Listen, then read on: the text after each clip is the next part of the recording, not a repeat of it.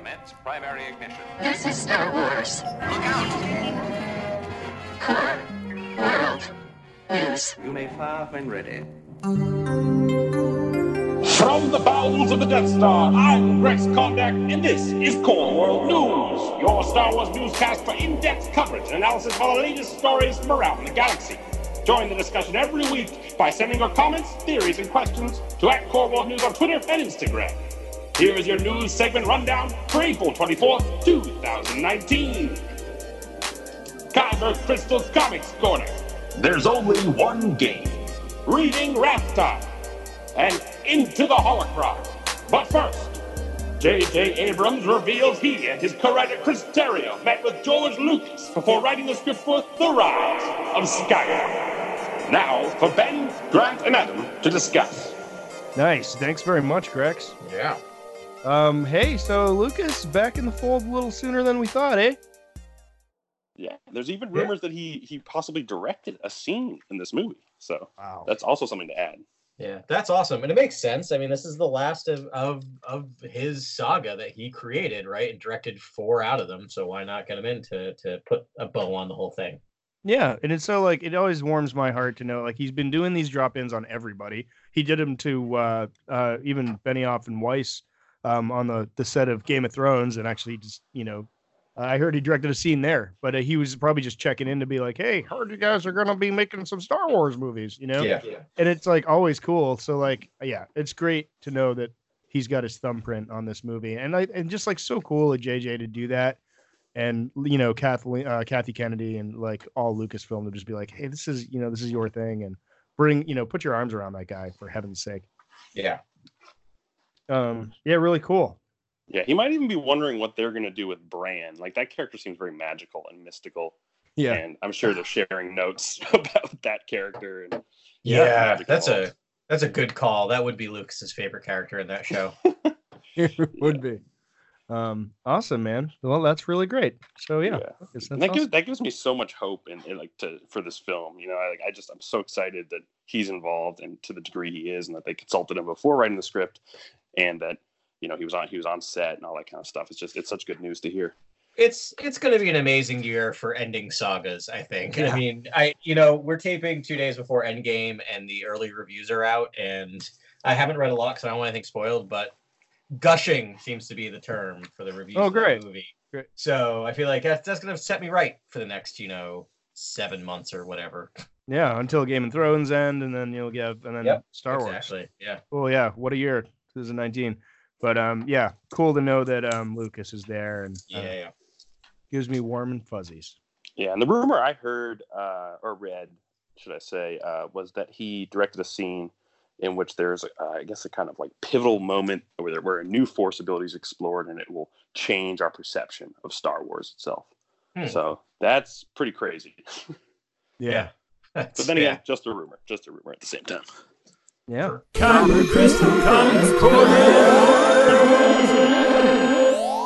And also, this is our segment where we talk about the comics. Um, we do so every week, uh, and what a week we had! Um, it's uh, it's a heavy one. We got three comics that came out today, um, and I guess we should keep that in mind, guys. Right? We're taping on Wednesday. This is going to drop tomorrow, so we can talk about how much we want to spoil and not in this discussion. Um, but uh, let's see. We had uh, Vader Dark Visions number three, Galaxy's Edge number one, and Dr. Aphra number 31. Um, why don't we? My vote would be let's do it in the reverse order I've just said. Let's start with Dr. Aphra. let's do it. Um, because I have the least to say about this, and the reason why I have the least to say about this is it is uh, Worst Among Equals Part Six. It's the last part of the series, so I don't want to spoil too much for people who you know haven't had a chance to read it yet. It just came out today, um, but that was brought to you by Spurrier, Laiso, and Broccardo, Rosenberg, Caramagna, and Witter. Um, yeah, maybe we can just talk yeah. about the beginning, Yeah, maybe like yeah, the first general. act of it. yeah, absolutely.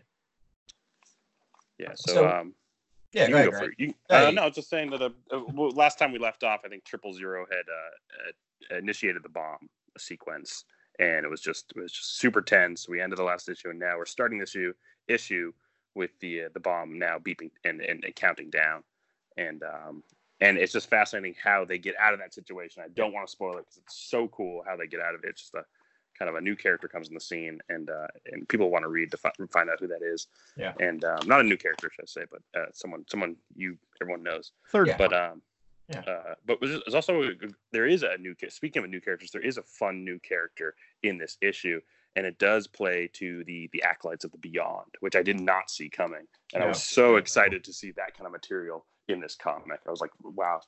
This is awesome. We're finally getting into some Dark Lord mysticism again. I, I know Doctor Aphra started there. Let's go back to there. So I'm really excited You, about that. can you remind me who the acolytes of the beyond are? They're just like the followers of Palpatine. They're kind of like the his constituents Yeah. that are hanging around his throne room. Yeah. Oh, really? Like like Yupe Tashu and Yeah, uh, yeah. Gallius Rax, like that. His cadre. Well, you Yeah. Yupe Tashu definitely. Gallius Rax. I, I don't. I don't know if he'd be considered an acolyte of Beyond, but definitely Yupe Tashu. Okay, so Yeah. like force people. Okay, They wear purple robes oftentimes and, and big headdresses, Yeah. things like that. Yeah, it's uh it's interesting. They they we get a, a shot of them towards the end of the issue. Um and I, I'll say this don't really give away plot points at all, but there's a group of what about eight of them standing in front of of the Emperor's throne. Yeah. Um and I'll just I'm gonna I'm gonna put te- I'm gonna put Grant on the spot. We got a text earlier uh today from Grant Yeah. uh before I had a chance to read it. Grant, what did that text say? Well, they all look very tall and svelte and uh, Mhm. gangly, and I was like, they, these there are eight there are eight possible Snokes in that room. Yeah. Oh my gosh. Like honestly, if you want to just speculate about who Snoke is, it's very possible that he was just one of, you know, uh, one of the many uh, members of the Acolytes of Beyond. So If he's in that room, he's the third one from the right. because he has the exact hand motions of, Oh, uh, yeah. of, uh, of Snoke. Interesting. So is it Yeah. just sort of like at a distance, so you like can't really make them out? Yeah, exactly. Yeah, oh, you're right. I see that guy. totally. Yeah. Put him in like gold. The big floor. lightsaber the gold in his trim, head? the gold trim, Yeah. but the beard. That's a righteous beard. That is Yeah. a he has Yeah. a strong beard game. Wow. Huh. Um, very very cool. Um, second to last panel there, where you see a lot of those acolytes of beyond. So Yeah. really really fun issue. And I definitely don't want to spoil how it all comes to an end. So I, I don't I don't know if there's much else to talk about. Yeah, very satisfying. I mean, Spurrier always knows how to pull uh, kind of all the threads together, and and this, and and he's really good at having so many threads and so many characters ducking and weaving in and out of the story, and it making complete sense because all those characters that have been we've been seeing in the past uh, five issues of the series, like Win, Loss, and Knock, and Ta- Tam Posla, and BT, and and uh, uh, B three, and then uh, and um, uh, uh, uh, who am I also thinking of? Oh, uh, Uh, Doctor Cornelius Evazan. Yeah yeah yeah. They all just kind of come back. Knock. Ponda Baba. Ponda Bob is there, Ponda Baba, and yeah. they all come back in such a perfect way, and and just get a nice, clear, wrapped up ending. And I'm just excited to see where they go next. I don't Yeah. have- Well, what's so interesting is I didn't really think, didn't catch this before, but um, I guess that um, that I don't know who it was. He was an officer who serves in the Ministry of Propaganda or something like that. That Yeah. Imperial officer from the last issue, he was wearing a purple cap, so he's definitely tied to the Acolytes of Beyond. And it seems like they're in charge of propaganda for the Empire, and you're seeing the repercussions of of the broadcast that Doctor Evazan's um, transmitting uh, around uh, Milvayne. And I Right. guess, is it is it is it beyond Milvayne? Is it going to the rest of the galaxies, or just isolated to Milvayne? I think it's broadcast? just I think it's just Milvayne. If I remember Okay. earlier issues, I think that's all that it is, Local which kind of connects to the story. Yeah. Yeah. And then she's like she's like three years of martial law and, and enhanced propaganda will fix this or something like Yes. that. I forget Yeah. what she said, but something like that. It's fun. Uh, that's really funny. You know, I, I read a quote from um, um, I can't uh, Finn, um, John Boyega today, and he Oh, yeah. said uh, he also he said that he he doesn't think that Finn's coming back. He's like, I think I honestly in my heart feel like you've seen the last of Finn, despite Kathleen and you know previous weeks saying, you know, we might see some of these characters again in later things. Um, Sure. But he uh, he also said you're gonna get all your answers, um, all your questions answered. Yeah. So I wonder. I'm, I don't know. Your Snoke thing's just uh, rattling around in the old noodle. And um, I mean, it, it Well- makes a lot. Of, it makes a lot of sense if like he just had one of his acolytes stashed and he just stepped up. You know. Well, and I'll add to that because we know that they that the different arms of Lucasfilm and and, and Disney talk, right? Because we know from yeah. Celebration exactly synergy at its best. Because we saw that they put the second sister into Darth Vader specifically because she was going to show up in in uh, the video game, the Yeah, Jedi Fallen Order. Fallen Order That's right. right yeah. so uh, and and there's a couple things in the master and apprentice which we'll talk about later that i feel are are um possibly hinting at things that could happen in nine even so Yeah. Oh, We'll talk about that There's later on on. in the Oh, pod. yeah. We're gonna spend uh, most of our time on uh, on Yeah. that book on Master and Apprentice. Yeah, so um, definitely. stay so tuned. on that note let's let's move through the next two comics so we can get to the Yeah. get to the book yes. okay okay great Uh, oh, so sorry. But while we're on the comics, I did want to mention that the the Age of Resistance comic uh, villains uh, edition issue is uh, for November 2019 does feature Snoke on the cover, so we could learn a bit more about Ooh. Snoke just before the Rise of Skywalker drops and releases Yes. in theaters. And so Yep. that, that's probably the perfect time to learn a little bit more about Snoke. yeah, Yeah. those are going to be real interesting comics to read Yeah. yeah It'd be great if they gave comic readers like a little nugget Mhm. before everybody else. I hope so. yeah Cool. um all right let's talk about galaxy's edge number one Sure. Um, Galaxy's Edge number one, Baiting the Hook by Sacks, uh, Sliney, Sanchez, Almara, and Lanham. Um, again, you know, uh, just came out today. Obviously, this is a companion piece to the Disney parks that are opening. Synergy. yes. uh, but we get our first look in in, in Doc Ondor's uh, Den of Antiqu- Antiquities. Mm. Um, and we get a, a Han and Chewie story. Um, and really, you know, we had texted a little bit about before. It's just a fun ride. Like it's it's a lighter comic. There's not a lot uh, at stake here. Um, but I'll tell you, the one thing I thought when reading this is I think we had come up like maybe it was like the third or fourth episode that we taped. We had ideas for TV shows. Remember that when they we knew they were going to make uh, Disney shows, and we all had to come in with our pitches. oh yeah. Oh, yeah, I had pitched a uh, anthology series that follows Luke's lightsaber around. yeah. I'm going to pitch that now. I want an anthology series set in uh, Dok-Ondar's Den of Antiquities. In each episode, we we follow a different antiquity, the story of that Ugh. antiquity. That's sign me up, dude. That sounds awesome.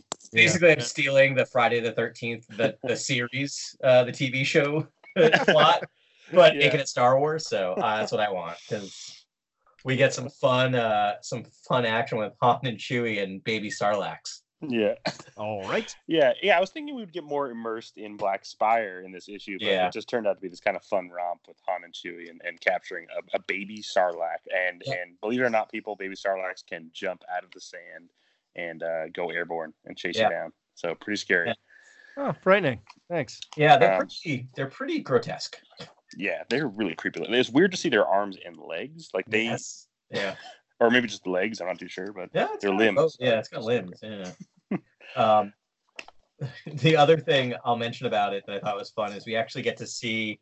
Um, uh, what was I going to say? We get to see a Clawdite, uh, like Zam uh, Wesell, um, at the very Ah. beginning of the right.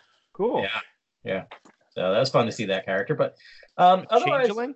a changeling. Yes. Yeah, it was cool. Maybe we should talk about these characters real quick because they could come into play when we go to the park. Like they, these characters could be around the park, or we could hear Yeah. about them. Um, so the first character that I saw that we're introduced to is Lieutenant Agnon. He seems to be Mhm. like the first order lieutenant that's, uh, I guess, patrolling Batuu, and he kind of looks down on the people of Batuu and calls them, you know, Batu and rats, and he's just kind of this terrible guy. He looks to have like black eyes. Like I don't, I don't know if you Yeah. saw the image, but it looks like he just, just Yes. I don't know if he doesn't have eyes or his eyes are turned black, but Yeah. it's kind of odd. Looks like Tony Stark with black eyes. Very odd. I think I was looking through it. I think that's the artist more than him because even Han has black eyes later. Okay, in it. I think it's It's just a, shadow. a choice, but I but it is very menacing. It's interesting. Um, yeah, in the first panel, like it's just it's showing uh the streets of Batuu and it says Black Spire Outpost Batuu now. So to me, the way I read that is this is what this should look like when we go there, right? Like Yeah. that's current. And if if so, there are Gamorreans walking around. There's a Toydarian in the background. Yeah. There are Yes, droids please. walking around. Oh, imagine if they offering- Figure out Ronto- Toy That'd be Well, amazing. I won't get I won't make this into their uh, more mouse uh, than man um, segment, but there at the very beginning, a droid offers uh, one of our characters kind of inter- int- interest you in a juicy Ronto wrap, um, which is a real food that they're going to be serving there. So if I That's so go awesome. and a droid doesn't offer me a Ronto wrap, I want my money back. I have notes. Yeah, Yeah. that's It amazing. just looks like a taco. It's a taco. So are Han and Chewie older then? So It's like no, because it flashes back. Uh, so flashback. basically, Okay. what what we get is the, the characters who are smugglers who are trying to work for Dok-Ondar notice this baby Sarlacc and Uh. comment on it, and then it flashes back to how we got that or how they got that. So Got it. Got yeah, it. got it. Cool. yeah. So it was fun, light. You know, you know, I'm glad it's only five series. I don't know if you could sustain an entire series on this, but uh, it'll be fun to see kind of where they go. And looks like we make a Greedo um, in in the next uh, issue. Really cool. Yeah. Obviously, it's going to be a flashback, I would think. But Yeah, yeah. Um, um, Yeah, and these three like smugglers at the center of the story are, are named Remix is the shapeshifter, uh, Kendo, and and Woro, who looks like an Aqualish but just ripped, like he is just Yeah. ripped. He's like Hulk Aqualish. It's pretty awesome. Yeah. I like it. Um, uh, all right. Should we talk about Dark Visions number three? yes. I guess we have to. Okay.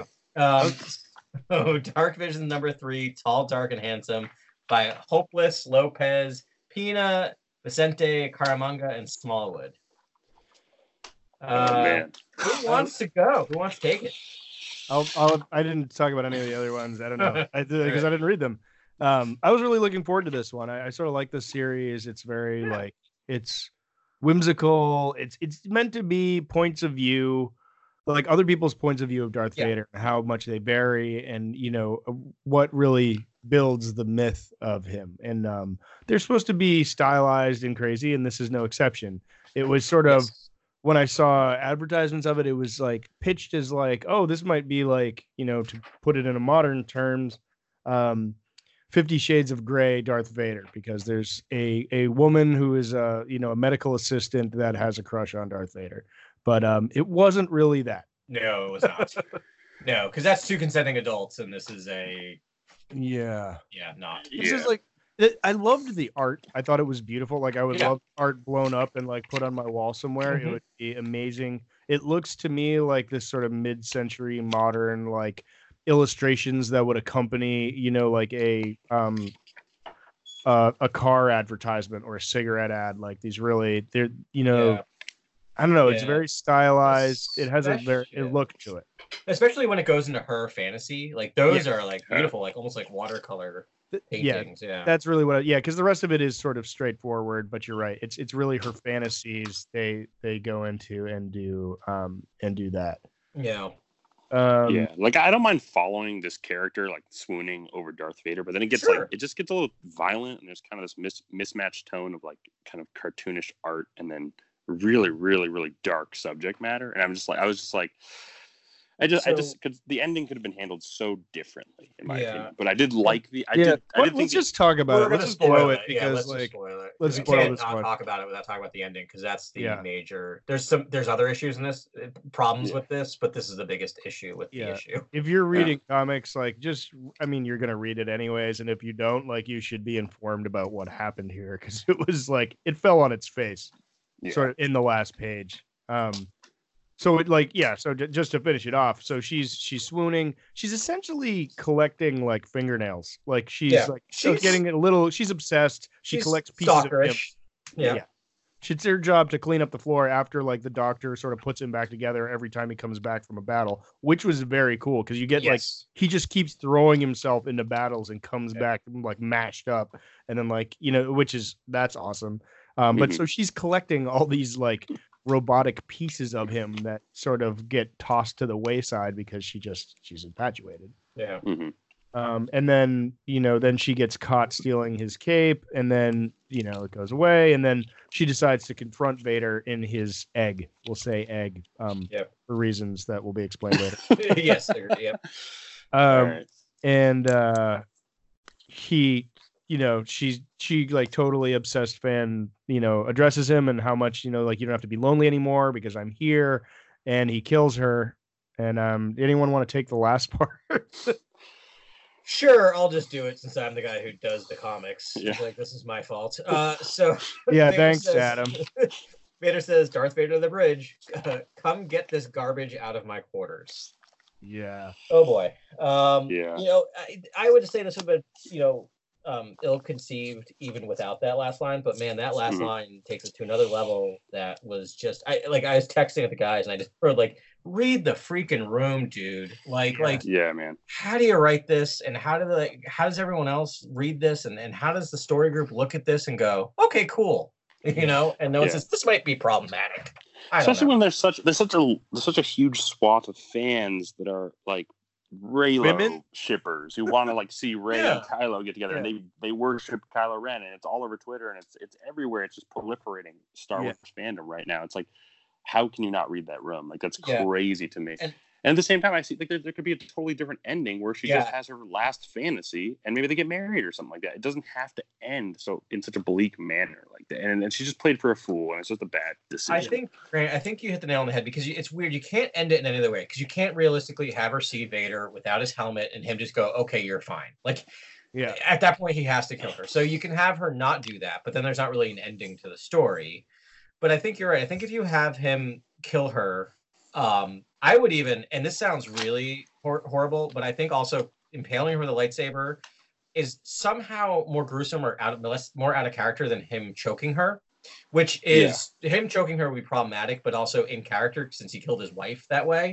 Yeah. and then you have it not as as, as as vicious and then you're right you cut from that very quickly over to her fantasy which i really like that idea and then you cut and then you just end you don't Yeah, show her just- dead body you don't do anything we all know we know what happened like you don't have to rub our faces in it yeah. Yeah, I mean, in all the other than the other two comics that we've seen so far, I mean, Vader's dispassionate. This is height of like dark side Vader right here. Yeah. so just sort of doing it. I mean, I get it. Like she's kind. I mean, she's kind of a creepy stalker, and it's like the the the way that he just like nonchalantly disposes of her like Mhm. garbage is like consistent with with his character, but it's just like the way that it comes off like i don't know the way that it comes off it's really unsettling it is Um, and not and not in an interesting way because they've done No. more they've done unsettling unsettling things because un, something unsettling is okay like you can make unsettling works and arts but this is just yeah, it's- Yeah, it like, goes to yeah. another level And I feel like they're going for that, like that Tar- Tarantino or like Wiley Coyote, like comedic appeal for the end. But I just I didn't feel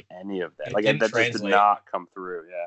Well, yeah you know, Yeah. I'm going to use another comic for those who read comics, and and as reading this, as I realized, oh, they're drawing her and making her very much like the original incarnation of Harley Quinn from Yeah. Bat- Batman.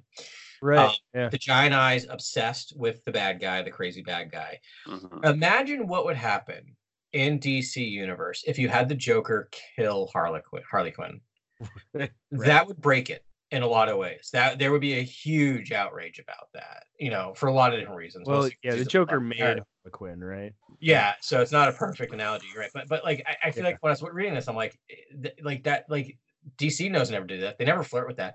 There's a couple times when they get to the actively like how abusive the Joker is with Harley Quinn, and that becomes that feels Mhm. very icky. But they usually do it to prove that point and to tell a really interesting story about abuse and a really meaningful and important story about abuse.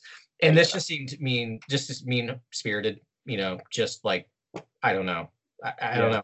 I want to blame this again, as I have in the last few issues, with like maybe it's because they fired um um what's his name was supposed to write it um Chuck Wendig. Chuck Wendig, and Wendig, they yeah. just and they just had to readjust real quick, and and no one checked it or caught it, you know, because they had to get it to print. I don't know. I just don't know what happened. and I- Yeah. I don't want us to come off like snowflakes here. Like it's like we're not. I mean, it doesn't all have to be, you know, this really like a feminist point of view, like fem- female hero thing.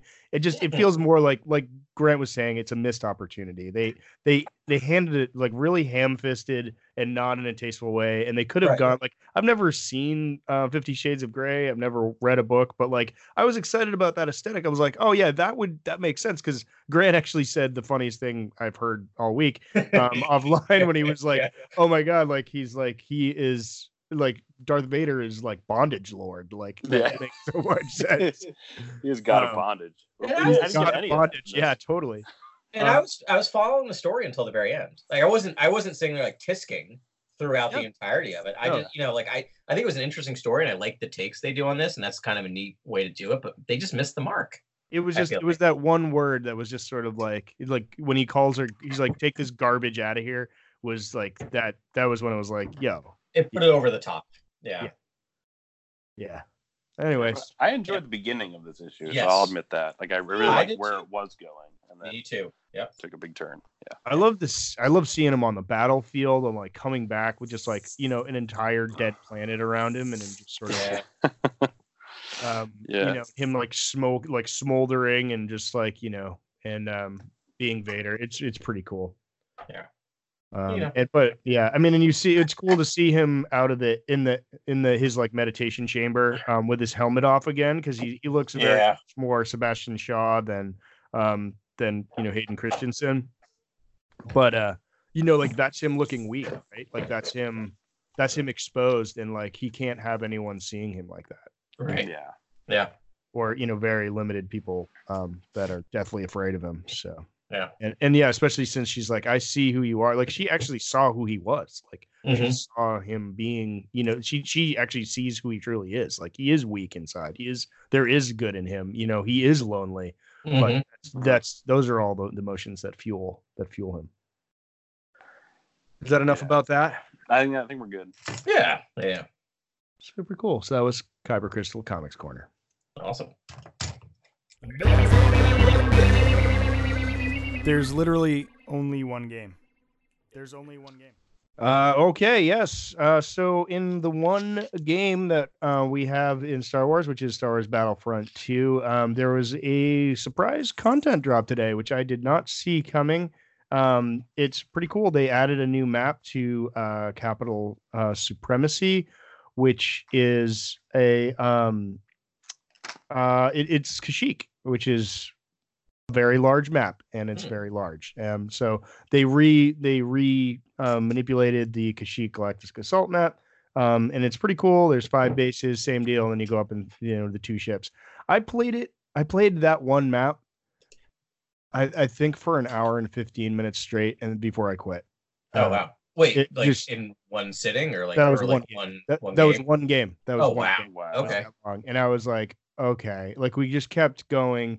Because the thing is, is if you don't like if you don't succeed on your mission when you're up in the capital ship, you get sent back Mhm. down and you have to Oh, recap the okay. points again.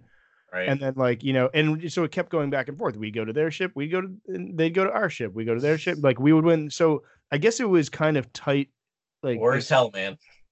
yeah, right. Yeah, it literally was. Like my dog was like, "Bro, um, chill. I gotta walk. I you got go to yeah, you got to Wow. gotta take a breath, son." And I was like, "Oh my god." Um, and yeah, they also they did a bunch of um fixes on some heroes. So a couple um Yoda and uh, Darth Maul couldn't block lightsabers before. Now they can, which is cool. They can also block um, laser fix. fire. So actually, Yeah. just watching um, Darth Maul use a double bladed lightsaber to deflect um, uh, blaster bolts is worth the price of admission right now, which is pretty cheap. It's like seven bucks on you know online. Um, and yeah, Yoda's slays. Um, so and uh, yeah, Yoda can actually jump as high as everyone else now. Anyways, they, they did a bunch of Hmm. fixes. Um, so the mode's good now. There's two capital supremacy um, maps, but like I said, like I I ended up playing two games, um, and that was like hours. They, they're too long. They need to figure that out. Yeah. And And then as, uh, as for this map, are you actually fighting on the ground now? You're not in the, the, the trees this time. You're now on the beach and things like yeah, that. Yeah, you're on the beach. So they, there's a map for there's That's a map cool. for heroes versus villains, and it's actually up in one of the tree villages, which I never really realized till like the other day, which is kind of silly. Like I knew it was in a tree, but you can look down on the map. That's the regular map from where you're fighting, you know, for that smaller thing. I was kind of hoping that would be one of them, but and instead they have sort of some burned out vehicles that are um that are bases and things and um but it's just it's huge. It's a giant map. Like I, it's my least favorite galactic assault map because it you never there's no chance for the defending team to kill the two um tanks that are rolling up. So it's like whenever you play that map it's going to take you 30 minutes to play it because it's Mm, humongous. There's like yeah. there's like six stages to it and um it just takes forever and so now they've now mimicked that pain in the butt um with this capital supremacy thing because just getting like just getting um base to base it takes forever um so yeah sound fun um Anyways, Sure. one one really one really cool note um, is it's we're we're getting up on um, May the fourth, um, which is Mhm. this is the uh, Star Wars holiday. Um, and so for that weekend, they're going to do a special event where um, if you play Capital Supremacy and you cap a certain amount of um, uh, capture points, um, you can unlock the uh, they call it the Princess of Alderaan skin for uh, Leia. So this is the classic Leia with the buns and the white dress Oh wow. Skin. Uh, it looks awesome. really cool. People have been asking for it forever. They sort of the Battlefront One, the other game they had for a while, Yeah. um, was all about A New Hope, really, and but they still didn't have that outfit for Leia, which people were very chagrined. yeah. So it's sort of making right on that mistake, which was made four years ago. So And does Uh, she have her? So I, you know, we've talked. I'm not. I can't remember the number of times I've actually played the game or when the last time I played it. But this, does Leia have her normal her gun from Episode Four? yes, and it's killing Okay. me right now that I don't know the model. I it. know. I felt bad. I thought for sure if I, I threw that at you, be able to knock it out of the park. Thank, no, thank you, thank you for serving that up for me. But no, it, it's cool actually. So she has her primary blaster. Uh, it has a cool name too, and actually, um, Holdo had like a modified version of it, um, Right. which was cool for um, her later on thing. Like she had the like the next gen version, which was pretty. Sweet. Um, but uh, she also has a uh, E11 stashed in her like dress, so it's like that's like your alternate fire. She can like pull out an E11, so it's an automatic rifle um, to just sort of lay into other heroes and stuff, which is Pretty pretty cool. So I mean, so you're gonna get both both looks there. Um, the the E11, which is really all she mostly what she fired in um Death Star, and then uh, the other Yeah. one.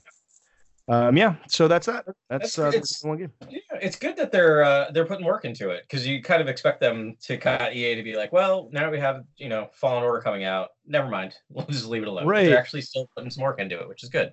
Yeah, no one really knows what's next here. I mean, a lot of people think it's going to be Battlefront 3 because they need to, you know, they want to make more money. So, and they're only going to, you know, make the real money if they release another game. Sure. Um, but I mean, they have a lot of skins out now. People are actually enjoying this game. I mean, what would be best for the players is if they just kept building on this thing and just like kept, Yeah. you know, adding to this game and improving it because there's always like when they roll out these games, they always rush them. There's always bugs you know, I mean, and Yeah.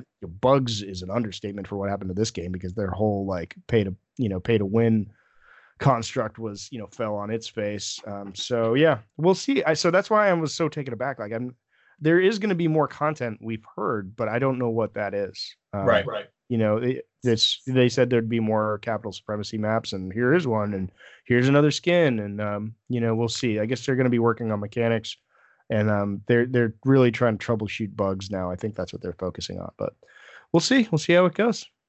Super cool. Cool. All right.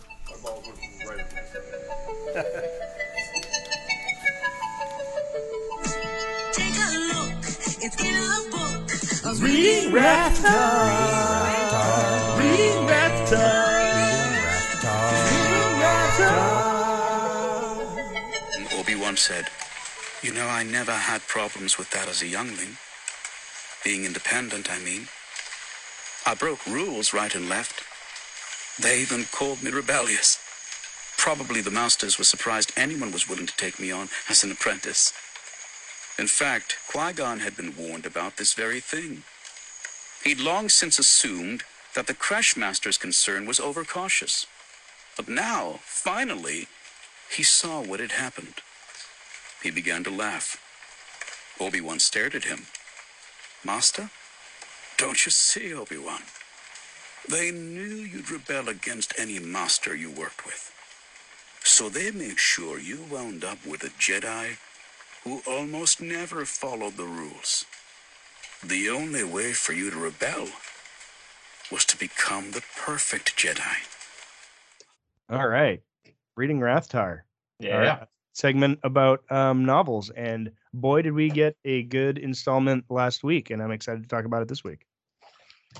Yeah, me too. I, it's I was just re-listening to our uh, last week's episode on the drive home, Oh, cool. and our, our last week's reading Rathtar, and thinking about like all the things I didn't know because I was only halfway through the novel. Oh yeah. Um, but I guess it's a good place to start. Is to let you know we're gonna talk about the entire novel. So if you haven't listened to it, uh, you or haven't read it, uh, you know, you can if you don't care about spoilers, listen. If you care about spoilers, you know, hit pause, read the book, and and come back in in 13 hours when you're done with Yeah, because you're gonna want to talk about this this book. It's amazing. Yeah. This is Claudia Gray's book, uh, Master and Apprentice. Um, essentially about really the main character is Qui Gon Jinn. Um, Yep. and and you know a lot of Obi Wan Kenobi, but then um, other characters as well. But um, I I adored this book. This is this could be my favorite book that that that's come out um, Mhm. in the new canon. I just loved it. What do you guys think? Yeah, I Yeah. also loved it. I, I Yeah. loved that Qui Gon's kind of grappling with these premonitions, and uh, there's a new Jedi introduced to us, and there's this really fun, like, kind of who's the the danger, who's the threat, and you're kind of it's this guessing game and this kind of detective piece in the middle of the story as well. And I, I just I really liked all the elements at play, and I feel like it just it was everything you want out of a Star Wars story. So I really I really commend her for doing such a good job. Like this is this is also my favorite book uh, I've read thus far. I think this year. Yeah.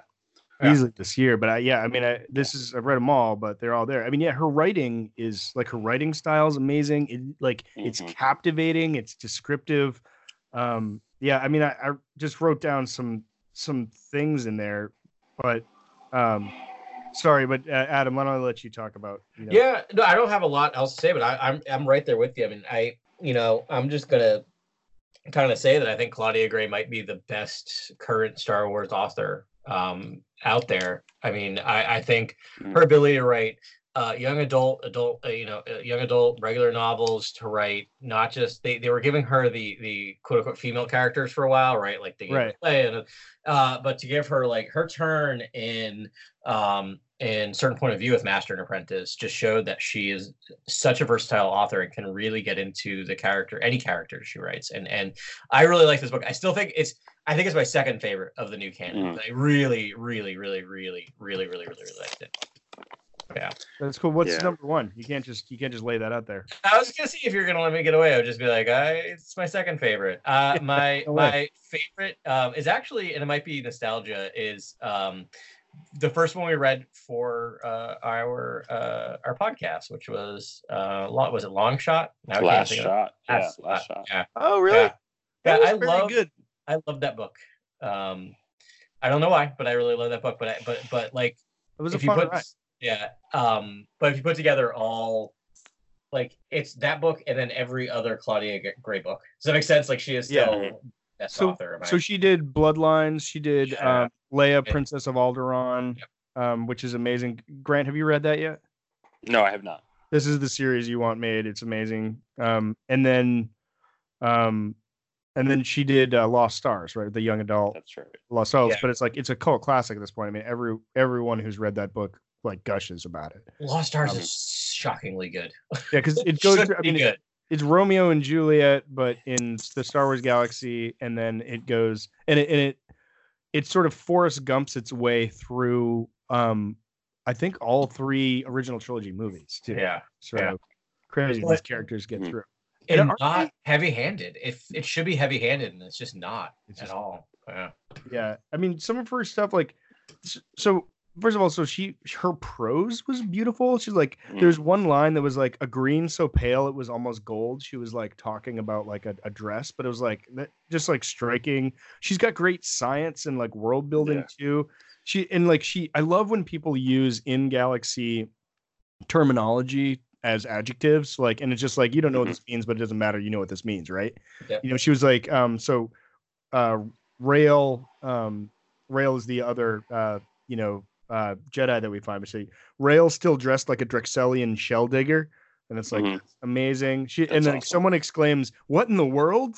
which is sort of funny um and then like Yeah, and someone else mentions like something like oh th- that person was they've been around since before the stars cooled you know? And then so it's like good science. They're talking about solar flares and radiation and nebula.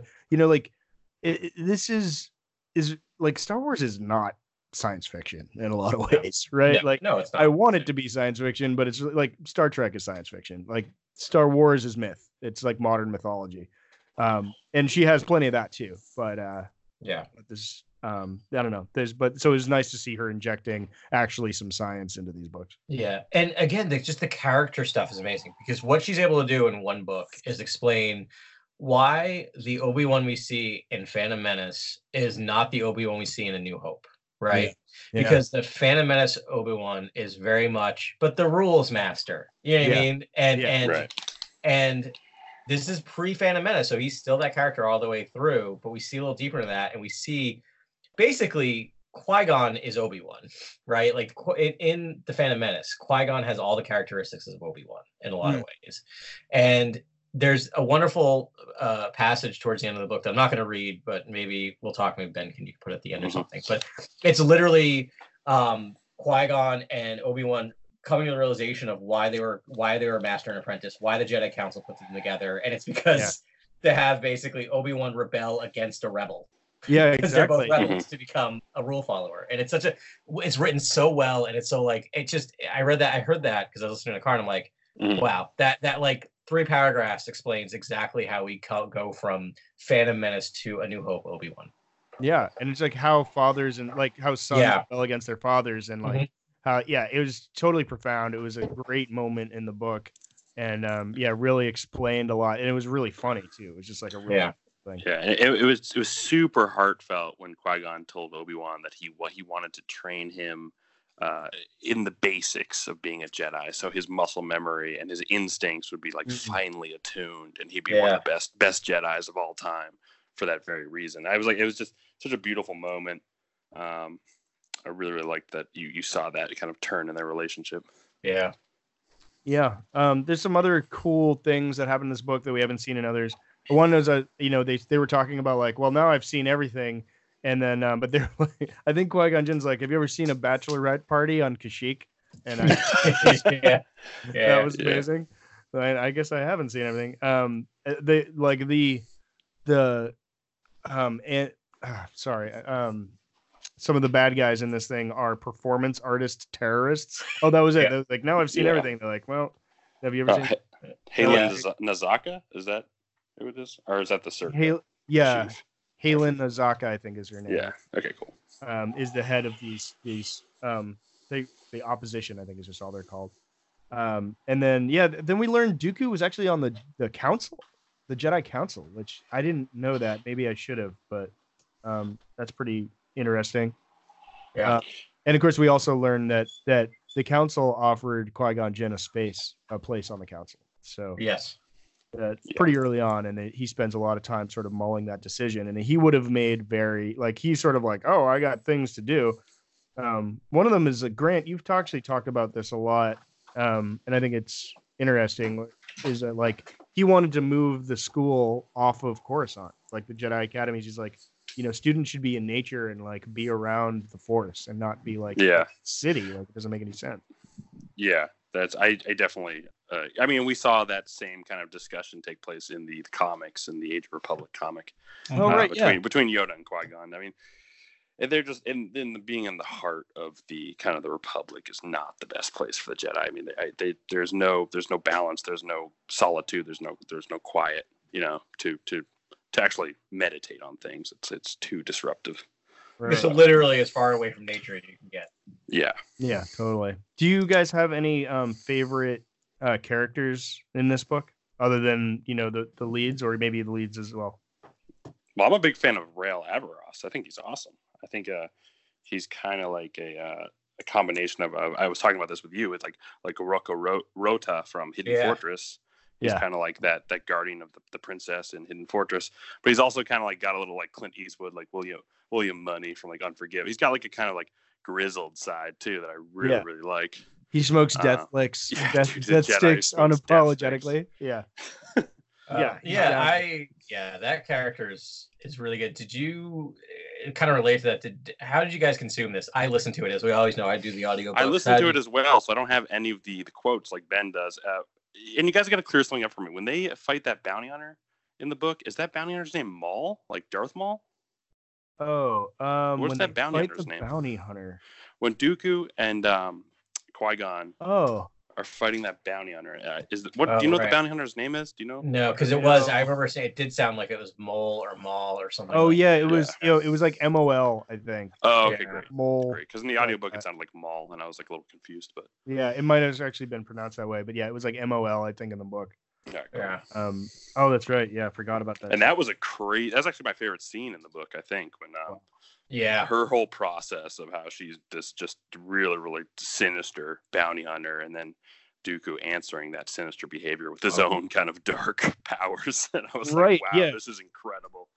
she was like the leader of. She was like the worst bounty hunter ever, right? Because she would just like kill everybody, right? Yeah, she was like collecting kill. It was like really disturbing. Yeah, she wanted one person of every age. Yeah. Yeah, killed. Well, up, what? to, up to up to 200 because she didn't want to hunt um like ancient beings. Yeah, she's Right. like she didn't want to. Yeah, just like go into like have to kill old folks' homes, just like wipe out old folks' homes or whatever. Yeah.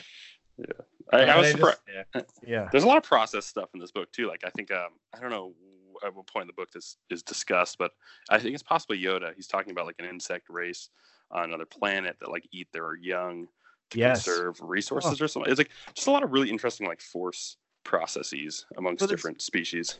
It's also a very real issue. Like the, what he's talking about is cultural relativism. So it's just Right. like you Yeah. know, like Yeah. I mean, there's a lot of issues that like another that other cultures are doing that we that you know Westerners look as grotesque. I'm thinking of like things that people do to I don't Muslim women, you know, like that we think are terrible. You know, even or like even wearing a hijab or something like that w- we don't understand. And it's like you know Yoda teach tried to teach him this lesson. It's just like you can't you can't just like you know project what you think is right on these other cultures. They're you know obviously in a galaxy it's like 20 fold you know they're it's entirely different different atmospheres and like everyone has all these things but you know it, I mean, it very much deals with like i don't know you see the jedi are very much like world police like team Yeah. america world police and Yeah. it's like how far they've really fallen because you know they yoda and and qui-gon both know it they're just like Wait, this isn't this isn't the way this isn't what we should be doing Uh, Right.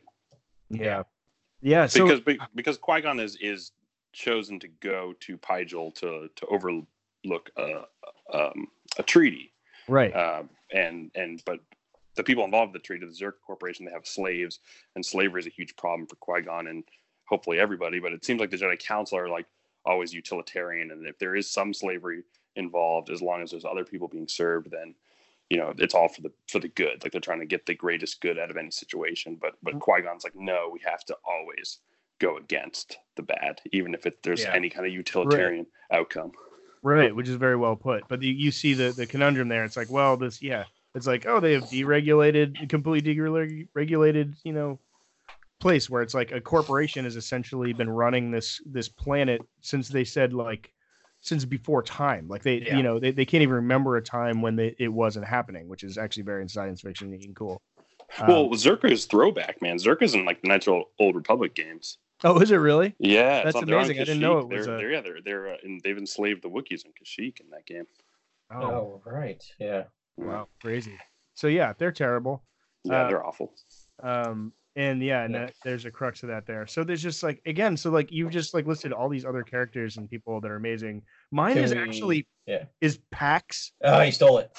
mine too. Mine too. No, no, go for it. Let's talk about can I, can I just describe it and we can both Yeah, like please do. in him Mhm. so so again this is like again like a really science fictiony like thing and maybe that's why i love it so much Yeah. he was a child that was on a ship that was taken over by pirates and he hid so he survived but all the other humans were killed um, but the pirates left the ship derelict meaning it's just set adrift in, sh- in space with a bunch with they said i think 46 droids or 84 droids Oh yeah, Like but he was that, yeah. essentially taken in by uh, three 3PO droids Yeah. um, and raised by droids um, for like that's his awesome. formative years. And it's like that is such a cool principle. And there's one, you know, and so he's he's weird. He's like kind of autistic, but he's kind of genius at the same time, which is just like a fun thought experiment. But he, he there's one thing like I just I died. He said he's like trying to uh he's trying to get himself ready for an interaction with someone else. I think maybe his love interest. But he's like Oh, he's like, okay, keep it cool, keep it steady. Pretend you're C-3PO. Yeah. Because of course C-3PO is the coolest. yeah, yeah. Uh, Yeah, yeah, Right. that's fun. Uh, yeah. I, I was right there with you. I just love that idea, that concept, and it's such a like, and the way they paint his his origin story is very horrific. This idea that he was alone, because they just nonchalantly say like, how long was there? Like fourteen years or something like that. Like with these Yeah. some I period. think it was like nine, but he was like it was like eight to fifteen, and then Yeah. He was Yeah. It's like, rescued, oh, and it's like, and- and yeah, what and a then they just like, I know, and then they just so like dispassionately are like, well, see you later. Yep. Yeah. Uh, which is sort of gut wrenching and but um but awesome at the same time. And I just love the fact that that's percolating under that character throughout the entirety of it. And Claudia Gray does such a good job of that's always there underneath the character, but she doesn't like always have to remind you that's why he's being the way he is. Like you, you as a reader, I was like, oh, why is he being? Oh, that's right, because he was raised by three PO. Yeah, yeah, totally, totally. Yeah. It's it's kind of great. Yeah, he's like purely rational.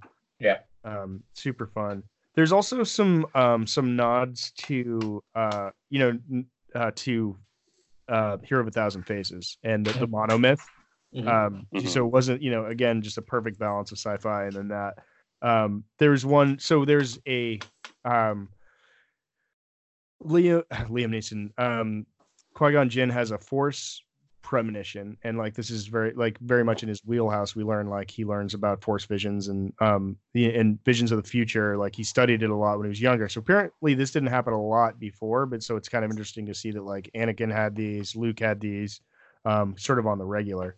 Um yeah, yeah. but um but so but Koth steady steadily denies it. right. Eth is like get out of here. Um but he, at first he he he brings it up to obi-wan kenobi and and uh, obi-wan says i don't know. He's like it feels like dream analysis would be guesswork at best which is sort of a funny like i don't know. I thought that that had a lot to do with um with hero of a thousand faces because Oh, like yeah. the other half is like all about freudian dream analysis That's right. Yeah. Oh, thing, and I was like, yeah. "Oh, that's kind of funny. Um, and then um, I don't know, and then but yeah, and then there's there's that moment when Qui Gon Jinn where he like just sort of like embraces it, and he's like, I'm going to do this, and it said, um, it shocked him that he was that Jedi, that he could find it within himself to believe so profoundly, so unshakably in pure mysticism. And um, I'm I'm sure Grant that was that spoke to you a little bit. Yeah, and he keeps seeing these signs. I mean, and, it's not just his premonitions. He's also looked into the holocron and, and seen the prophecy and Yeah. certain events that he's seen in in the prophecy. He's trying. He- he's he's connecting to real life occurrences and events that he's witnessing throughout the story. So it's also really fascinating because it's not just his visions; it's also what he knows from the prophecy. So it's it's really fascinating. To and see. that, that's what we're we're dancing around here, which maybe it's it might be time to get onto. Well, but- I want to do one thing before we actually Okay. start breaking these down because I one of the things that just popped in my head that I, I really loved was that basically um Dooku fell because of Qui-Gon. right. Whoa. The- Okay. Yeah, because we get the fact that they're saying if you read these prophecies, it is a it can be a route to the dark side. Oh. And Right. there's a scene where you- Dooku's always been, nope, these prophecies don't matter. And then he catches Qui Gon reading it, and then he spends a night basically staring into these things. And when, right. and when he comes in the next day, you can just feel that Dooku has changed. He's so Yeah. much closer to the Dooku that we know. So I just remember reading that going, ooh, that's yeah, he, awesome. he has like a he has like a nefarious smirk. He's Yeah. on his face when Qui Gon walks in the room or something. That quickly shifts back to his kind Yeah, of sca- his normal scowl or whatever. It's like- Christopher Lee. yeah. Yeah. But he's like, I mean, he's always dancing there. Like he seems like a really rough, authoritarian creature. And then Totally, yeah. what? Well, so wait. So when does Dooku rescue um Qui Gon from that bounty hunter? It's before that ha- the like that mis that um that situation with the uh, book, right? With the the holocron. I think so, yeah. because we know. I mean, we know what was insinuated there, right? Yeah. I mean, he used so I, I'm gonna blow it. Um, Dooku used force lightning to kill um that the bounty hunter or or like incapacitate the bounty yeah, hunter, nearly killed. Yeah, nearly kill her. Um, which is Yeah. like I don't know. So I mean, No, he okay, never maybe- was a good, solid. Yeah, he was on he was on shaky ground. But Yeah. I there's don't want to throw something, Qui Gon. there's something in that scene where you can just see there i i- that was the I think that was the swap, the switch. I think that was the moment. And and no, you're right. He was already on that path, but I think that was the final thing that pushed him over the edge. Right, and we've Yeah. seen this. We talk about this all the time. Like Luke used the dark side to kill Vader. Mm-hmm. Like this is this happens. You know, Rey used the dark side to kill to you know beat um Kylo. So Yeah. um yeah. So I mean, people have that, but he's just like I don't know. Maybe I'll just summon Force lightning. Yeah. And yeah. Oh, that's interesting. and That that Yeah. happened there. Um, Uh, and it's sort of meta too because like after this i was like we need to talk about theories and uh and it's like so because and, and i'm sure claudia gray did this on purpose. So like there's it's this this info within the book. It's like this is a mini game where you know she lays out these prophecies for your readers and they're cryptic and you know and then you start going and like obviously episode nine's right around the corner and Yep. you know our listeners you guys are probably um, thinking the same that we are. We're trying to like guess what we're going to hear later on or what we're going to see in nine and um and there's many interpretations so i think that's going to be our next sort of thing we do is just focus on the prophecies And uh, yeah, should we? Yeah, there's a couple excerpts that play directly to nine, I think. But just before we jump into that, I just want to say that like there is a theme of like undermining youth in this book that, that culminates at the end, Mhm. and uh, uh, with uh, Princess Fanry and Ra- Rael undermining her as to be this threat or this figure of power, and then and I just want to ask you guys this question: like, do you think Qui Gon would have zeroed in and seen Anakin's potential if he hadn't gone through this journey? Like, would he have Uh, noticed the child, or would he have? You know, I feel like that played a big role with. I thought Fanry's story Oh, played a big role Yeah, in yeah. in Qui Gon then discovering a child of his own, a, a child of importance in his own life.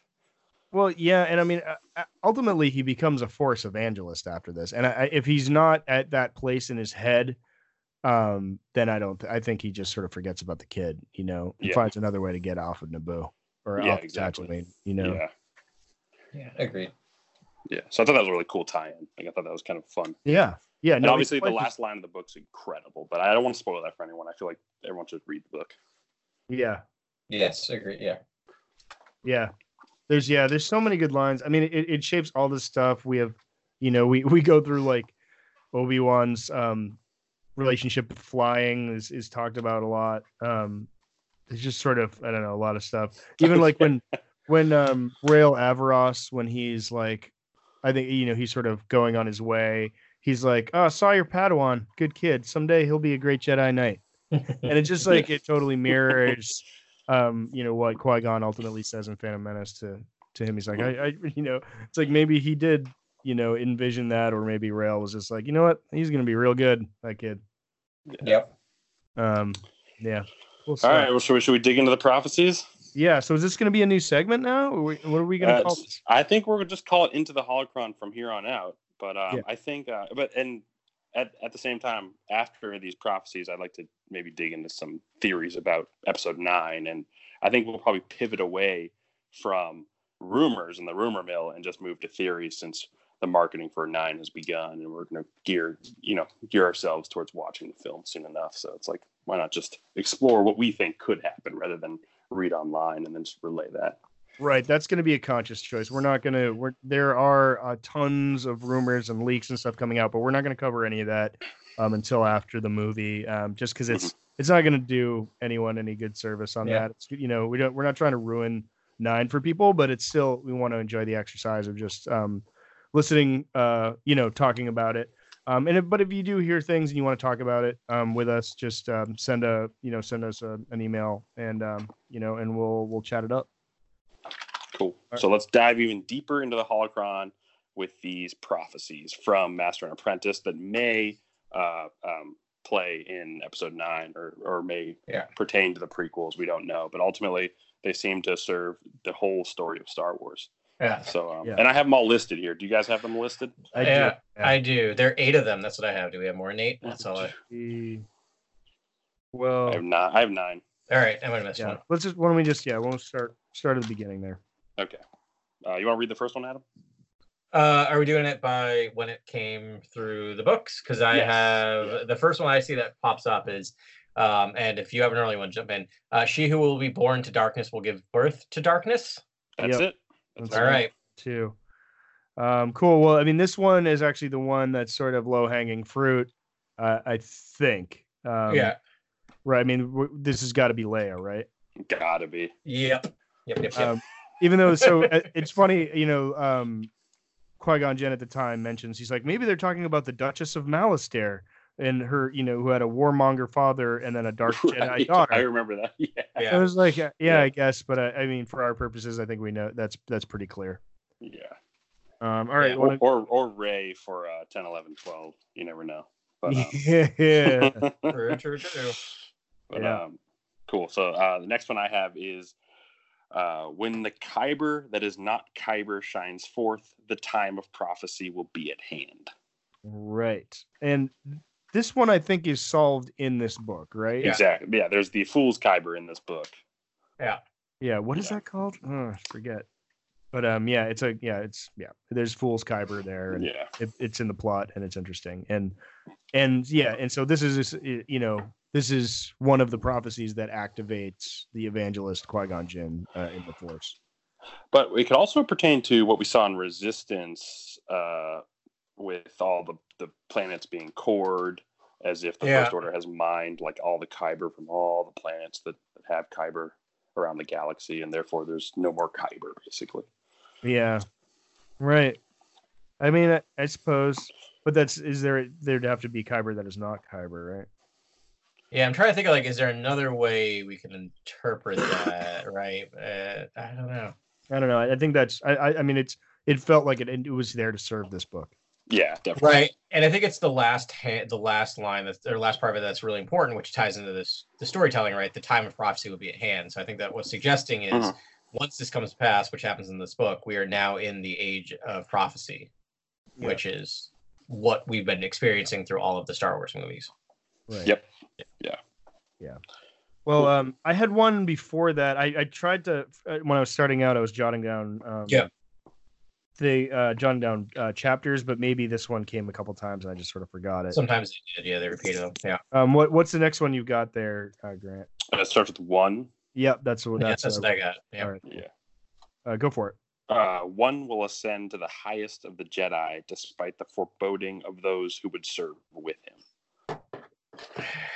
I mean, Anakin. I guess I, it's my thought, but he didn't technically ascend to the highest of the Jedi, right? Because he was. Well, I he guess was likes on a the council. master, He but he on was not granted. But he was master. not granted. Not granted master. Yeah. Yeah. So it's like, I mean, it actually could literally be that, right? Like he was put on the council despite the fact that no one wanted him there. Yeah, I can't think of another thing that's happened, but but uh, I do think with Yeah. these, you can sort of look at them through the lens of just the prequel and original trilogy. But like, uh, we can talk about this because it, it does seem like there might, you know, then it starts getting iffy, right? I think Yeah. the next one, uh, the I don't know what what do you have next? Is the next one the the the the prophecy? Uh, it's only starts with yeah, the Oh, yeah, okay. yeah. Yeah. So that he those all I think there was four of them in a row, right? That were I thought were those Yeah. supposed to be interrelated? I think they're in the same scene. Yeah, they're in the same scene, and he talked about it, but I thought they were like they were. I thought this all four of those together was the prophecy of the chosen one. I think they're. Or is don't that know. not true? Yeah, I don't. No, the Prophecy of the Chosen one's just pretty four. long because I have the Jedi Path book. I, I mean, like, I don't know why I'm connecting the Legends material to this stuff, but um, in the Jedi Path book, like the Prophecy of the Chosen one's like a couple pages long, but it's all redacted. Yeah, I think now they can't read they've- uh, Yeah. yeah. I think now they've also just simpled it down to Yeah. this one line, but I don't know. I mean, yeah, there's yeah. So there's the end of. I don't know. I thought all. I thought all four of these things were the culmination of the thing. But all right, let's let's go through them one by one and, and sort of get it. Right. So this next one is only through sacrifice of many Jedi will the order order cleanse the sin done to the nameless. It's got to be the clones, right? Like it's Right, got to be yeah. the clone army. Yeah. Yeah, I was Yeah. like, all right, who's the nameless? The only other one, I mean, yeah, the clones.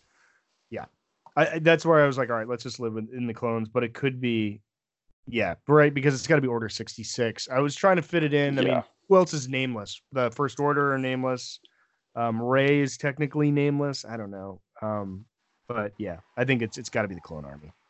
Yeah. And I mean, and some people even see it as a big plot hole that the Jedi would even use the clones in the first place because it does seem like a dark manipulation of life. You know what I mean? Like it doesn't. Yeah. Yeah. It just it just doesn't feel, sit right with with me, and I imagine a lot of other fans. Yeah. Okay, Um, cool. you want to go Uh, on you the next go- one? Yeah, yeah. Uh, the danger of the past is not past, but sleeps in an egg. When the egg cracks, it will threaten the galaxy entire. I have a bunch of drawings for this one. Yeah. And this calls back Star. to uh, our dark vision. Oh yeah, yeah. I think. too. I mean, it it sounds to me like Vader, right? The danger of the past is the Sith. Um, Right. it sleeps in an egg, and it's sort of like that's his like creche, and it like you know Yeah. when he comes out, emerges. He's this is the Sith ru- ruling the galaxy. Yeah, I took it as the the Death Star. Like it, I took it as like Oh, the Death Star cracking open, and we see it cracked open in the Rise of Skywalker trailer, and it, and now we're about to see the great evil again. I believe. I mean, the danger of the past, should I say?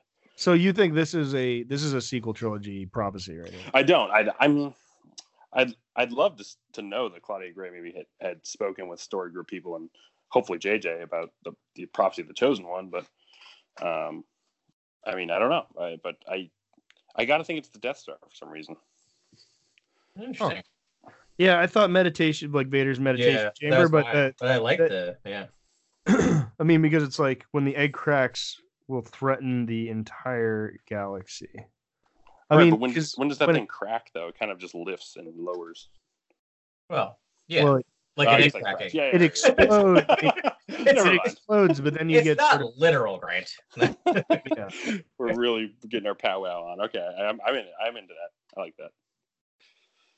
Uh, I, I like, I, but this is what's great about these prophecies, right? Like when you start unpacking, it, you start realizing, as they mentioned in the book, there are multiple interpretations. Because I didn't pick the Death Star, but I like it. That's definitely an interpretation. yeah. It's just like, but when Death Star 2 is destroyed, it's like kind of you have relative peace for like 30 years. Sure, But- unless Palpatine is around and dealing with Snoke, and right, because the danger that Right. Snoke has not passed. We, if you, if we go with Grant, right, that's.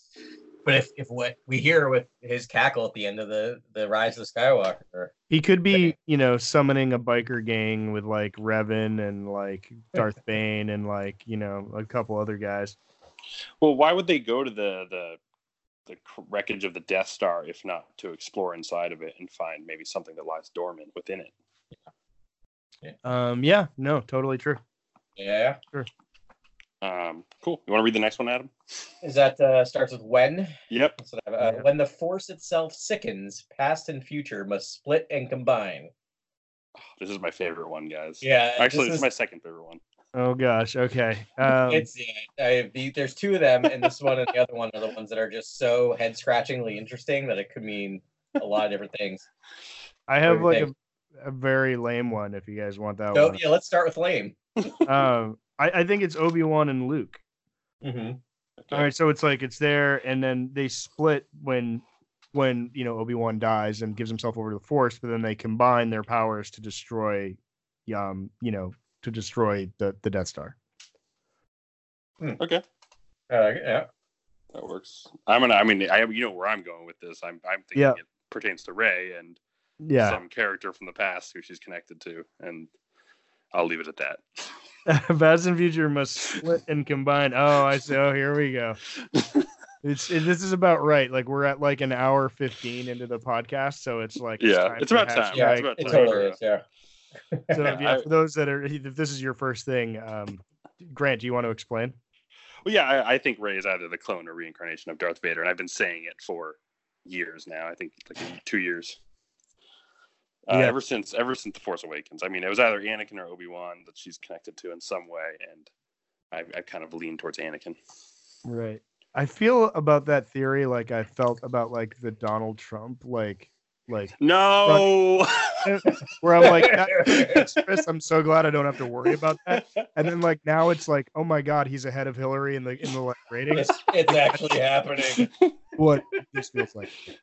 Brace Well- yourself. Yeah. So I I don't really have a um I don't have an interpretation of this one. I've never been good at interpretive uh, analysis, but um very literal person over here. But so when the force itself sickens, right? Like eh, it's interesting, right? Because it feels like it's got to be it doesn't have to be. But it's an interesting phraseology and it seems like the force awakens, right? When Rey comes into power. And so it feels like when does it sicken? Is it when all the Jedi are killed? Is it is it when everyone's dead but Luke? Like it's just you know such an interesting phraseology that I'm not sure. And past and future must split and combine. My brain is really bothering me because I feel like I'm gonna wake up at three o'clock this morning and go, "That's what I was thinking." Like it's it's like it's like when you try to think of a word and you keep Yeah, almost just- getting it, it pops out of your head. And I feel like I I keep getting it, and then it falls apart, and I'm really frustrated because I feel like I have a really, I feel like something's happening in my Well, brain. I have a really good idea of what it is, but I can't get to it. Go ahead. Let me try and take up some time. I, I think, I mean, when the force sickens, I mean, this is when the force is unbalanced, right? And I, I think that that happens.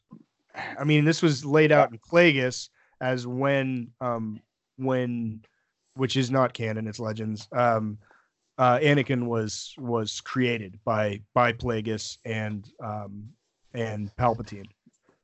so I I mean, like that's when it like they used so much force, evil force power that it unbalanced the force um, to create Anakin, and so I mean that's really it. And I think like something like that has to be the truth because we know in at least um, Return of the Sith, and I think Phantom Menace, but they're talking about like the darkness spreading and like you know they're they're feeling overwhelmed by the darkness and you know something's wrong with the force. Like they talk about it in the prequels. So we know it's it's happened in in by the prequels. Um but the past and future must split and combine.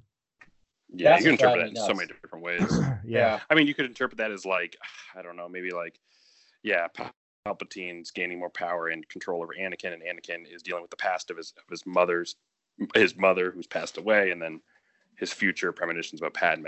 You know, there's so many ways to interpret. this, I Yeah, feel like. I, I actually looked at, at, at it as Rey and Kylo but I mean yeah, I it only makes to something with that. Yeah. yeah it only makes sense from a lucasfilm point of view where it's like Mhm. skywalker and and kylo are the past and Rey is the future you know like Rey represents whatever the next the, like the skywalkers if we're going to use that term instead of jedi like whatever the next incarnation of jedi are that's what Rey represents and then they combine in the force awakens you know they have they split and combine All right. Uh, Yeah. so, so my there are brain's doing parts- yeah. something similar because how can you have how can you have the past and the future both split and combine, right? And so, what if you're splitting two pairs and then combining them?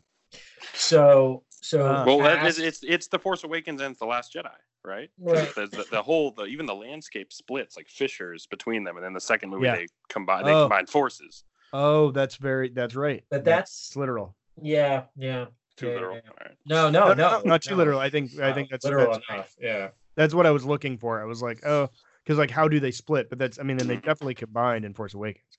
And I mean, it, it makes sense that Claudia would just sort of like limit it to what we've seen. She's not going to like try and give away too much of the, you know, she's not going to be allowed to give away too much of the time, you know.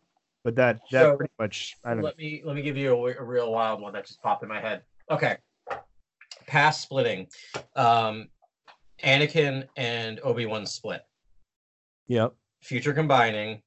Rey and Kylo. Ooh. Kylo is the Kylo is the offspring of a Skywalker, and Rey is the offspring of a Kenobi. Oh, I love it. Yeah, that could that could be a thing. You're getting into my, my final theory for this movie, so you're getting into it. It would be such a fun. I don't. I, I don't know if it would upset some people. But it'd be such a fun idea if Obi Wan Kenobi was the chosen one the entire time, and it was like a. Just everyone misread the prophecy. Every single person. That'd Yeah. be great. Um. Well, Okay, that's, uh, the next, that's the next one, right? Is the chosen one prophecy? That's what I have. Okay, here we go. Um, yeah, a chosen one shall come, born of no father, and through him, and I'll add or her, will ultimate balance in the force be restored. Yeah, the him thing is real telling. They actually put a Yeah. gem. I was a little shocked by that. Yeah. Through him will, yeah, ultimate balance the force. Yeah. Um, I mean, the Anakin, obviously. Right. Yeah, I don't got much else now that they put a gender. Uh, yeah. Because yeah. they say him. I mean, is a chosen one shall come, born of no father, and through him will the ultimate balance and the force be restored. So, yeah. So what is but the the key is through him, right? So it's like w- Yep. and then something else happens and then force will be re- restored and it's like well through his progeny like Right, you know, could be generational. children's Mhm. I mean it Through could be his Luke, spirit being reincarnated in another person. you know Vader well I mean I feel like it was restored fa- balance was restored when he killed Palpatine so it was like through him meaning with Luke's help they kill Palpatine and and and uh, the, the and I mean, and kill Vader, and um and balance Right, is right. restored. I mean, we get into that discussion of what is balance, right? Is balance meaning Mhm. light and dark, or does it mean no dark, right? Like it's it's Well, they they talk about that in Master and Apprentice actually, Yeah. and they're Hmm. like and I think Rael um Averross is talking to Qui-Gon. He's like, "Is that what you want?" He's like, it, you know, if there's a balance, it means there would be just as much darkness for all the light. And I mean, he's looking around at a Jedi Yeah. Order filled with thousands of Jedi, right? Yeah. Yeah. And it's like, wow, do you want that many like dark side users? Like, it's it, Mhm. and that that's really a a wise view of this. Like, I, I mean, do we really want the the future to be like, you know, just ton? I mean, I guess it would be a lot more fun to have a ton of you know Sith and, and Jedi like constantly going at each other. But is that what's most healthy for the you know for the Order? I mean, but was it? I don't know. Was it you, Grant? It must have been that said, um, you know, balance is what a Jedi is. Like a Jedi just you know uses you know focuses on the light, Mhm. follows the light because they they want to, but you know, there's always the dark, the balance of the darkness. Yeah, I think balance is just is meant to be an endless mystery, and I think it's Yeah. in flux. I don't Yeah. think that you can ever have balance for a long period of time. I think that it will it will always be in flux. I think there will always be the the ebb and flow of light and dark. I mean, Luke Yeah. goes into this in the Last Jedi. He kind of redefines the Force for all a new whole new fan base, and uh, explains that it's you know it's life and death. It's everywhere. It's all around us. Yeah. So we're we're constantly in that that river, that flow. And not to get too sci-fi, but balance is actually not a very natural thing. Right. because think about like like uh, entropy, right? Like yeah. Th- there is not balance in the universe. The Mhm. universe is is is is slowly going through heat death over time, Yeah. right? Like I mean, granted that it that it reforms, there's Big Bang again, and it's just this yo-yo back and forth over and over and over again, which I guess is a form of balance. But I think that's kind of what you're getting at, Grant. Is like Mhm. does balance mean a balance in any specific moment of time, or does balance mean over the long haul everything balances out? I don't know. Isn't there the, the Yeah. law of conservation of energy though too? Mm-hmm. You know, well, for so, me, I mean, that's for me, I think it pertains to the like incarnate of the the the force itself. Like I think Right. like the chosen one, if the chosen one is able to find balance, then there will be balance. I think that's kind of what I'm keying into. Right. Uh, not so much just the universe itself. It's more of just the chosen one, and if they can find balance in their their mind and soul, that's kind of like I- Yeah. and I think Rey is dealing with that in this new trilogy. I think she's she's actually finding a middle ground. It's really fun to watch. That's Well- exactly what's going on, right? Because because I think we just keep obsessing over the fact that we have we have we have opposite sides, light and dark, but it says nothing about it in that in that it says it says balance in the force. It doesn't say balance in the light side and dark side. Of the Right. Yeah. right. And so I, I like that grant that it's an inner, Yeah. internal balance or something like that. I don't Right. know. Yeah. I mean, actually, and this is one thing that um, Last Jedi did really well, and, and we can think about the emblem, the ancient emblem that's in Ac- Ahch-To. Like everything that happens there is about Mhm. balance, right? And it's Yeah. this is the lesson she's learning. But there's the yin yang like on the floor of that Yep. like meditation room, and like that's that's what balance is. It also shows one character sitting in that yin yang. It doesn't show two characters. It shows only one character Right. meditating there. It's within Right. every Right. one person has both inside them, which is Yeah. a good way for them to go because that's what life is, right? Yeah. Right. Oh, all right, cool. Well, shall we move on? Uh, Do you you guys want have- next? Do you have two more? I only have one more. Let me I I have have two two, more. more. All right. I'm fascinated. All right. Let's do it. I'm excited. This is my favorite. This is my favorite one, guys. Yeah. This is a Uh, big one. it might this be is- mine too, but I don't know which one you're gonna read. Let's see. Th- this is he who learns to conquer death will, through his greatest student, live again. Mhm, mhm, mhm, mhm. oh my lord! Children of Vader. Anything. This could mean anything. This could mean Emperor Vader. This could mean Luke Rey. This could mean Snoke Rey. Uh, Snake Snoke Kylo. This could be. We could get physical Hayden in this next movie. Physical Hayden. Ah. no, I'm joking. but um, I do think Oh. it could. It could pertain. Oh, because to- what if like Vader clone? Is that what you're thinking? Anakin I Ahsoka. am. Yeah, I'm thinking. Well, Palpatine's back. We know that, right? And so he's the one who's going to do life manipulation and whatever the dark transfer into his student, and his student was Vader, right? But he doesn't have Vader, so he either has to clone Vader or use his grandchildren. You know, like they're they're still Right. a, a, the bloodline of his students. so it kind of makes sense in the prophecy. But that that's reading it. That's reading it as if it pertains to the sequel trilogy. So I don't want to be. I don't Right. want to do that, but Yeah, I mean, it could be um, it could be Plagueis. It right? could be. Like, I'd say he, yeah. Yep. He learns to conquer death through um his greatest student. You know, like maybe Plagueis does live. You know, like he killed him and like he learned it, or like or it was just like while they were messing around together. Actually, because they created life together. So maybe that was sort of you know how he learns to conquer death is like they Mhm. if they created life, that's your first step to conquering death.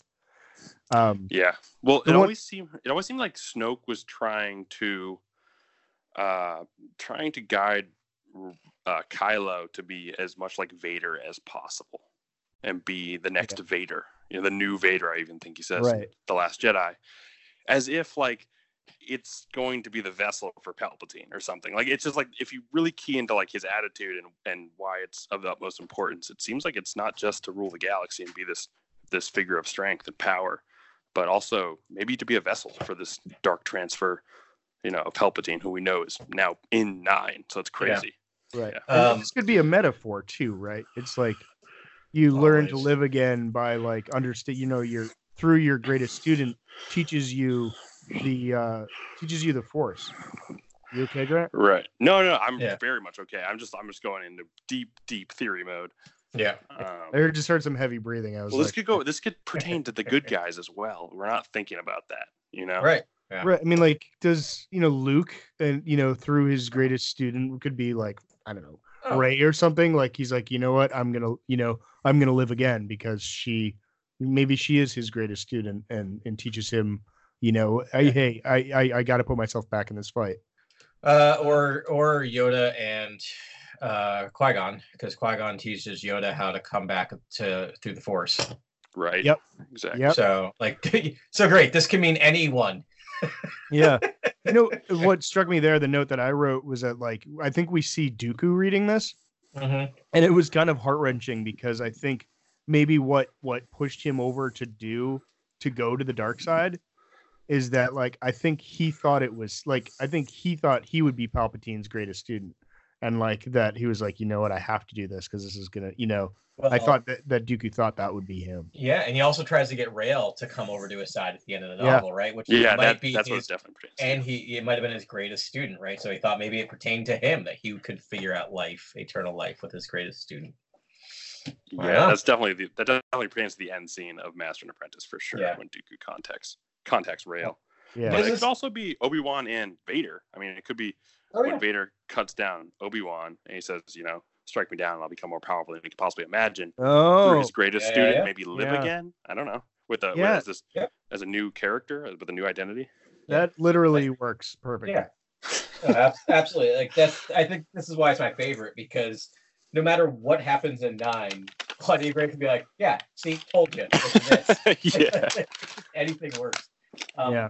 You know, not to burst anyone's bubble, and this is kind of related. Did you all hear the news about uh, the laugh in the trailer? Um, Yeah, it's a it's pre-recorded. It was uh, pre-recorded it was from- it was from the OT, right? yeah, I think The so. Original trilogy. Yeah. Yeah, it's just interesting. told Which, yeah, I mean, it's just interesting that like Ian McDiarmid's like, I don't know where they got that. I didn't do a new recording. Oh, he did. He said that. That's Yeah. funny. Yeah, Yeah. I I mean, like- I it mean, sounded definitely- old to me too. So It I mean, too. I assumed it was. Yeah, I hope it's all a big red herring. Yeah, that'd be amazing. People would be so mad. Well, I mean, I I think we're gonna see like he should be one of those droids. You know, like it'll be that thing again, and you know, because, and then it'll be inside knowledge for all the people that actually played um, Battlefront 2 and read um, and, and read the uh, Christie Golden book. Um, Mhm. uh, yeah, the Battlefront 2 book. Right. Uh, Well, don't forget about Tales of the Jedi, guys. There's a lot of lore in those books, those comics that could definitely come back. And I they've borrowed a lot from those comics in the sequel trilogy. Like there's a Jedi with a raised hairdo. There's like Exar Kun looks into a mirror like Rey does on Ahch-To. Hmm. Like there is dialogue lifted from those books, and there's a Sith who's able to stay alive by with with just his decapitated head in like a glass jar, basically. And like Mm. that, I don't, it just by dark energy, he's able to he's able to stay alive and preserve his life. But he's just Wow. a head. that makes the Maul thing seem kind of realistic then. sure. Yeah, I guess it does. Yeah. um that actually precedented yeah grant you and i talked about this you yeah, you were turning me on to these and i've actually started trying to find them i can get them on amazon i'm trying to figure it out but it might be fun to actually w- dip our toes into uh expanded universe and check out those um tales for uh yeah, there's some really fun lore things in this in these books, and especially just that the way to preserve life just just by being simply a head, like that's crazy. Like someone could have excavated Palpatine's body and Yeah. just exhumed his head, and Right. that's just through dark energy, the head is still alive or Yeah. something. And then And- no one would ever sleep again. Yeah. Grant, do they have Grant, do they have that in the Marvel like the Epic collection, like the giant book collecting of it, or not yet? Yeah, I think it no, because I think it was like strictly Dark Horse. No, but I, they- I don't know. If, yeah. so they I don't know. bought they bought or they got the rights to all those dark horses, so they're doing collected volumes. So Okay, cool. Yeah. Yeah, I have a collected volume. I have the Sith War. It's a collected volume, but I think I bought it back when it was Dark Horse. So I, d- Yeah. I don't know after the acquisition how that's being handled. What are we talking uh, about? Tales of the Jedi? Is that what it is? Tales of the Jedi. Yeah, Let's talk Alright. about this offline, but I, I think Yeah, this we'll talk about this an offline. upcoming segment. That would be a lot of fun. Yeah. I just want to mention the head being preserved. I just that's I feel like Okay. that maybe might Yeah. play. Interesting. Um, uh, you want to go to the next uh, prophecy? yeah, this is the last one, right? The one I've never heard before. Let's do it. uh, when the righteous lose the light, evil once dead shall return. Huh. That, I have a different one. Oh, you have a different one. All right, that's good. But yeah, interesting. Let's do this one real quick. Let's do Yeah, this yeah, one real yeah. quick. Uh, when the righteous lose the light, evil once dead shall return. When the um, righteous lose the light. Yeah. I mean I think that's I think Oh, that's the evil rise of once That could be the rise of the Sith, or that could yeah, be that's a good Palpatine way. and Nine. yeah. the Yeah. first order. Yeah. Right? Yeah. They, like- Luke. Luke. Luke uh, vanishes in the First Order, Right. Right. rises from the ashes. Yeah, yeah, definitely. Yeah, I mean, yeah, it could be the I mean the Jedi's opulence and arrogance and you know they sort of lost their way and then the you know the Sith rise. Yep. Yeah. Cool. Now I'm dying to hear your prophecy. Maybe I don't know, prophecy. maybe I don't know, maybe it's the Sith would disappear yet appear again. Is uh, um I don't know, it was in it was one of the ones that um Qui-Gon was sort of ra- ra- rattling off a few. Mhm. um and and and he thought it was Darth Wrend, who W R E N D, believed Yeah. dead but returned to wage war once again. But that was one of Hmm. the ones. I mean, but I, I think that one's actually pretty simple. The Sith did disappear and then appeared again. You know, like Yeah. when we saw it. And it's funny hearing them talk about like, oh yeah, no one ever died from a lightsaber wound in thousands of years. And then it's like, yeah, he killed someone. You know, Obi Wan Kenobi killed someone with a lightsaber. Right. Yeah.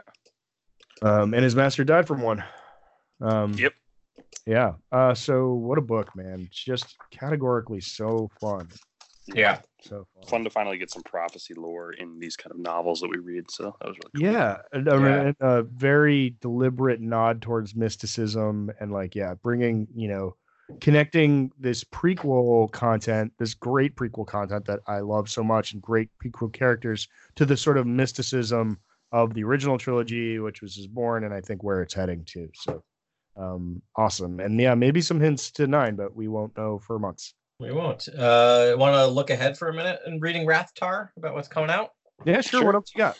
Um, so in six days, so next Tuesday, uh Dooku Jedi Lost comes out, which is the audiobook only book. Oh, okay. uh, comes out, which um it's sounds really, really interesting. I don't know if I want to spend $21 on it, which is Yeah. annoying me, but it sounds amazing. Like it's six hours long. It's all about Dooku and Asajj. And it sounds actually similar to this book. Like it, it, it- they should have sell, sold it more as a companion piece to this book um because it goes back and talking about his uh uh him as a jedi and him also as a sith kind of back Oh, wow. So it's like Dark Side Master and Apprentice. yeah That's and it's and it's got a full cast of narrators so it's not just one person narrating it's people doing all the different different voices um in it so and we get some Cool. Sifo Dyas stuff in there too it looks like so Ooh.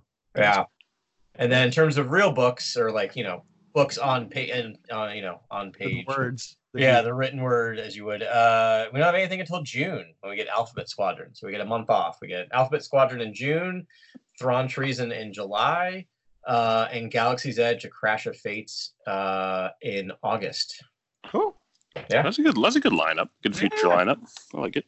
Cool. go. I'm just gonna go and finish up um, Wheel of Time real quick. Yeah. there you go. Cool. Awesome. All right, guys. Um, great job. That was um just really fun. I've been wanting to talk to you about that for a while. Hope um you at home listening enjoyed that and enjoyed the book. If you haven't read it, go read it. Um, even after everything we've said, it's such an enjoyable thing. Like you will love it. Mhm. So um awesome. Um enjoy your week. We'll talk to you uh next week. And uh, may the force be with you. This is Grex Kondak signing off. For the latest breaking news, follow at Core World News on Twitter and Instagram. Thank you and good night. Remember, the Force will be with you always.